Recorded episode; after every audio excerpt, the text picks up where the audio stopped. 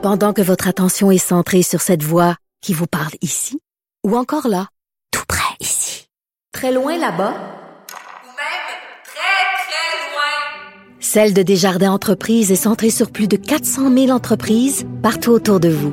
Depuis plus de 120 ans, nos équipes dédiées accompagnent les entrepreneurs d'ici à chaque étape pour qu'ils puissent rester centrés sur ce qui compte, la croissance de leur entreprise.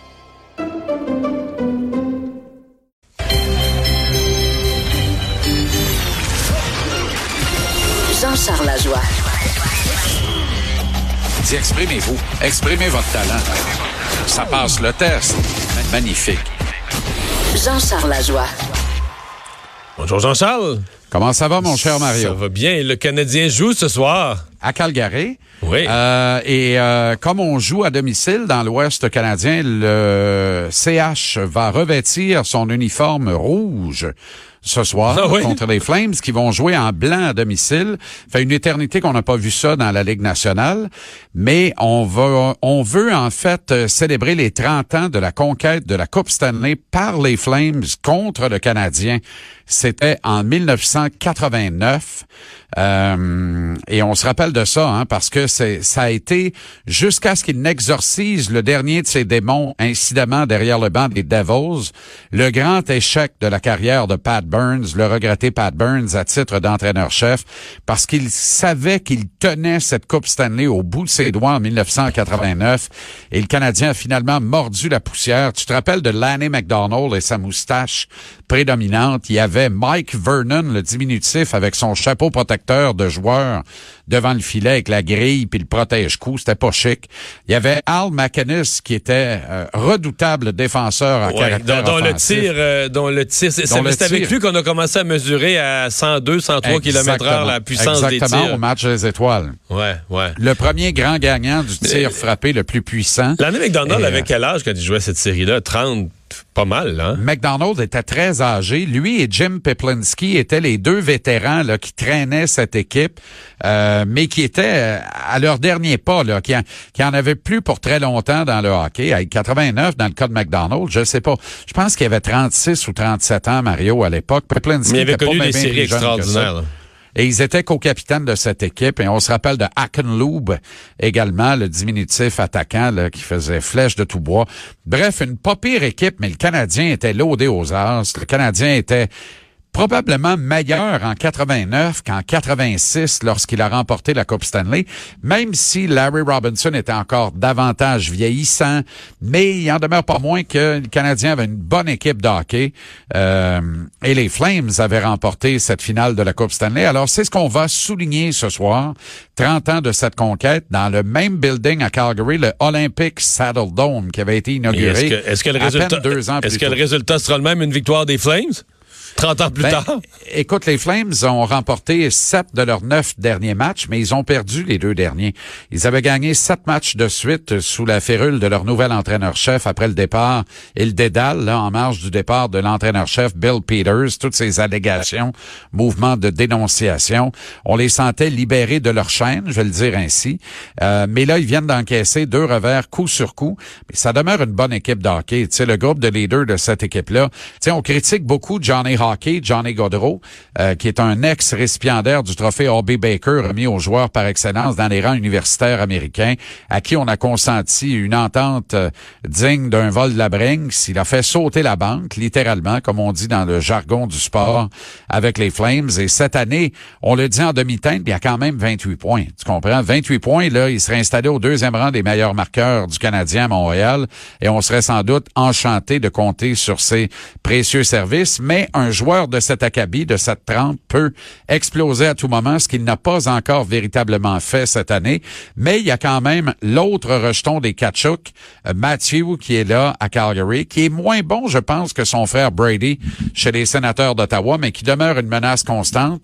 Et le meilleur joueur de cette équipe, c'est à demeure Sean Monahan, qui est un véritable train, qui est une espèce de Nathan McKinnon en moins bon, mais à peu près le même genre de joueur, là, le même casting ou à peu près. Alors, le Canadien risque d'en avoir plein les bras dans ce building ce soir, mais Quant à Carey Price, qui garde les buts comme il en est capable, tout est possible, Mario.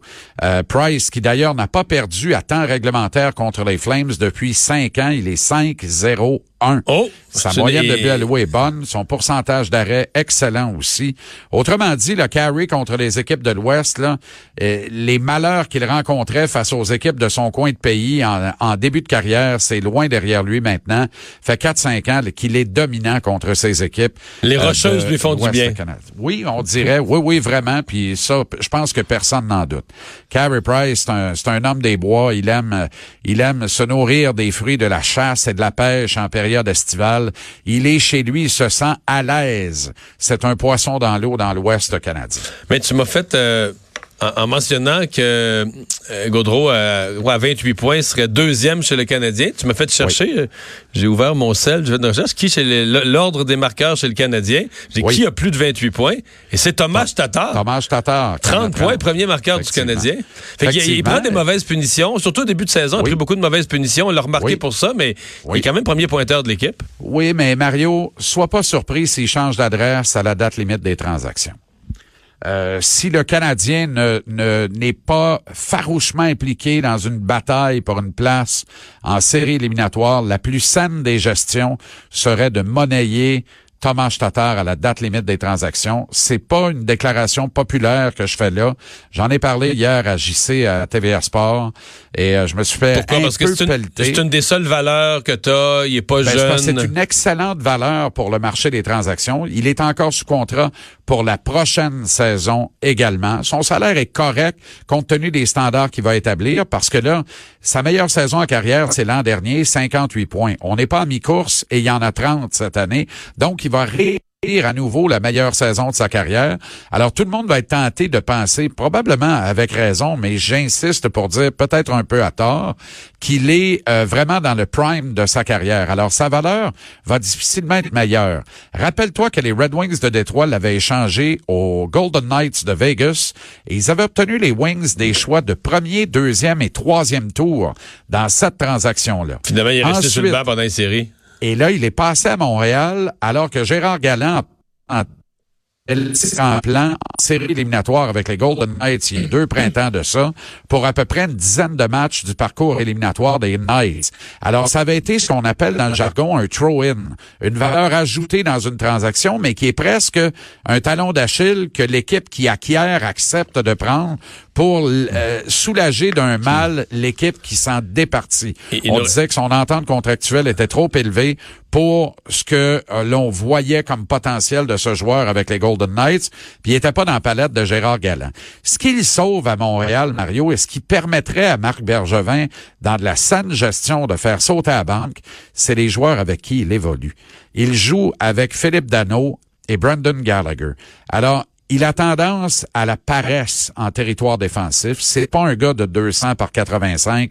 Je pense que c'est un euphémisme de le dire. Se laisse traîner les pieds. Voilà pourquoi il prend des mauvaises pénalités. Parce qu'il a toujours les baguettes en l'air, le bâton en train d'accrocher. Parce qu'il patine pas. Ses pieds bougent pas tout le temps.